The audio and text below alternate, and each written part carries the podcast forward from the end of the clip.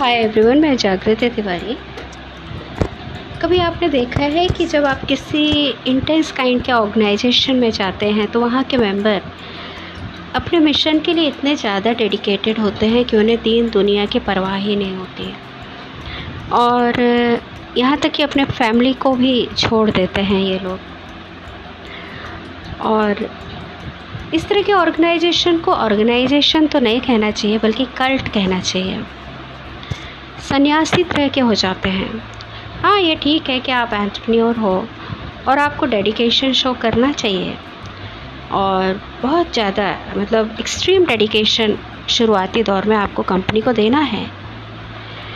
और क्योंकि आपका ल्यूक एटीट्यूड आपकी लापरवाही को शो करता है और आपकी मेंटल हेल्थ काफ़ी कमज़ोर है। वीक हैं आप मेंटली इसे शो करता है। लेकिन अगर आप कुछ कंपनियों को देखेंगे, जो काफ़ी बड़े स्तर की हैं, कुछ तो आप देखेंगे कि वहाँ से एम्प्लॉय दिन पर दिन निकलते जा रहे हैं। उस कंपनी को छोड़ रहे हैं। आखिर वजह क्या है? कभी सोचा है आपने? क्योंकि रात दिन एक ही मिशन में लगे रहना और ये, एक तो थका देने वाली प्रोसेस होती है एम्प्लॉय की। दूसरी चीज़ एम्प्लॉय के बीच में लॉन्ग जो एक रिश्ता होता है लॉन्ग टर्म रिलेशन आपसी रिश्ता ख़त्म हो जाता है। और फैमिली से भी वो दूर हो जाते हैं। तो धीरे धीरे इस तरह की कंपनियों के लिए लोगों का इंटरेस्ट ख़त्म होते जा रहा है। और ठीक है एक्सट्रीम आपको डेडिकेशन शो करना है, लेकिन आपको कुछ फ्लेक्सिबल भी होना पड़ेगा अपने रूल्स और रेगुलेशन के लिए। जनरली किसी भी कंपनी में जो कल्चर होता है ना फंडामेंटली दो तरह का होता है। एक तो होता है कंसल्टेंट टाइप का जो कि नीलिज़म को शो करता है। नीलिज़म मतलब आपके कंसल्टेंट ने, आपके ह्यूमन रिसोर्सेज जो टीम है, उसने बताया कि आपको ये करना और आप आँख बंद करके उसको लगातार फॉलो करते जा रहे हो। तो आप यहाँ पर एक रटी रटाई प्रोसेस को ले आए हो, जो कि दूसरी कंपनियाँ भी वैसे ही कर रही हैं, क्योंकि वो कंसल्टेंट दस लोगों को और उसी तरह की सलाह दे रहा है, जो उसने आपको दी है। तो बाकी दस कंपनियों और आप में कोई डिफ्रेंशिएशन तो रह नहीं गया ना? सिमिलर हो गई। तो आप ग्रो कैसे कर पाओगे?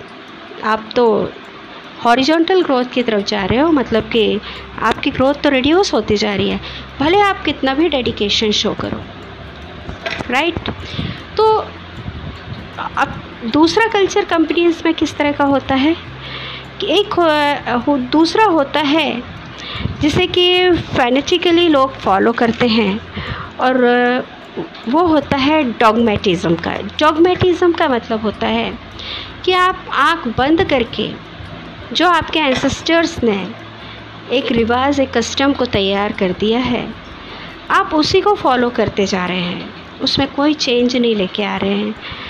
आज की दुनिया और आज से दस साल पंद्रह साल पहले की जो दुनिया थी बहुत ज़मीन आसमान का अंतर है। लेकिन आज भी आप उसी दस पंद्रह साल पहले के ही सिस्टम को अपनी कंपनी में चला रहे हैं। इसे डॉगेटिज़म कहा जाता है डॉगमेटिज़म कहा जाता है। और इसकी वजह से भी आपकी ग्रोथ आपके कल्चर आ, कभी ग्रो नहीं हो पाएगा और एम्प्लॉयज़ आपकी कंपनी को छोड़कर चले जाएँगे। क्योंकि आपकी ग्रो ही नहीं हो पाएगी। तो इस सक्सेसफुल स्टार्टअप फिर करते क्या है? क्योंकि कहीं ना कहीं ये दोनों तरह के कल्चर एक कंपनी एक स्टार्टअप में होते हैं। तो successful startup actually less extreme culture को अपनाते हैं। लेस एक्सट्रीम कल्चर का मतलब ये है कि समय और सिचुएशन के मुताबिक अपने आप को थोड़ा सा फ्लेक्सिबल बनाना कंसल्टेंट होना बहुत ज़रूरी है।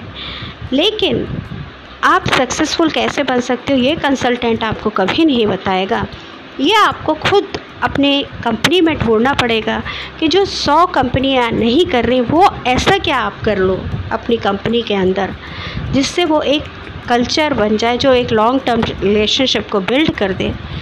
और आपकी कंपनी का कल्चर बहुत अच्छा हो जाए और लोग पैशनेट हो जाएँ अपने मिशन के लिए।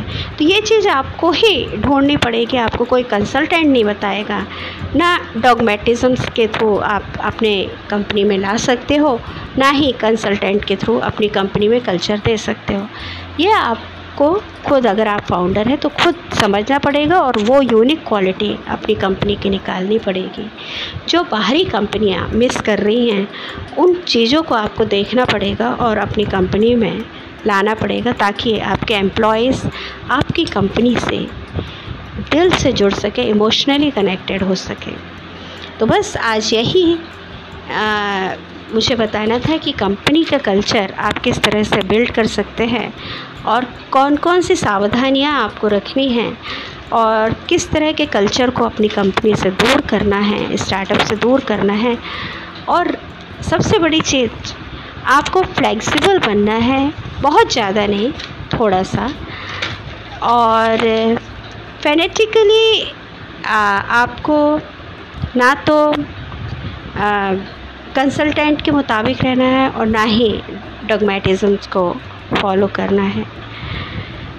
सिचुएशन के मुताबिक आपको अपनी पॉलिसीज़ में चेंज करना आना चाहिए और जो सौ कंपनियाँ नहीं करनी, जो मिस कर जा रही हैं, उस चीज़ को पकड़ना आपको आना चाहिए। अगर आप फाउंडर हैं सीईओ हैं। बस आज के लिए इतना ही। स्टे से जय हिंद।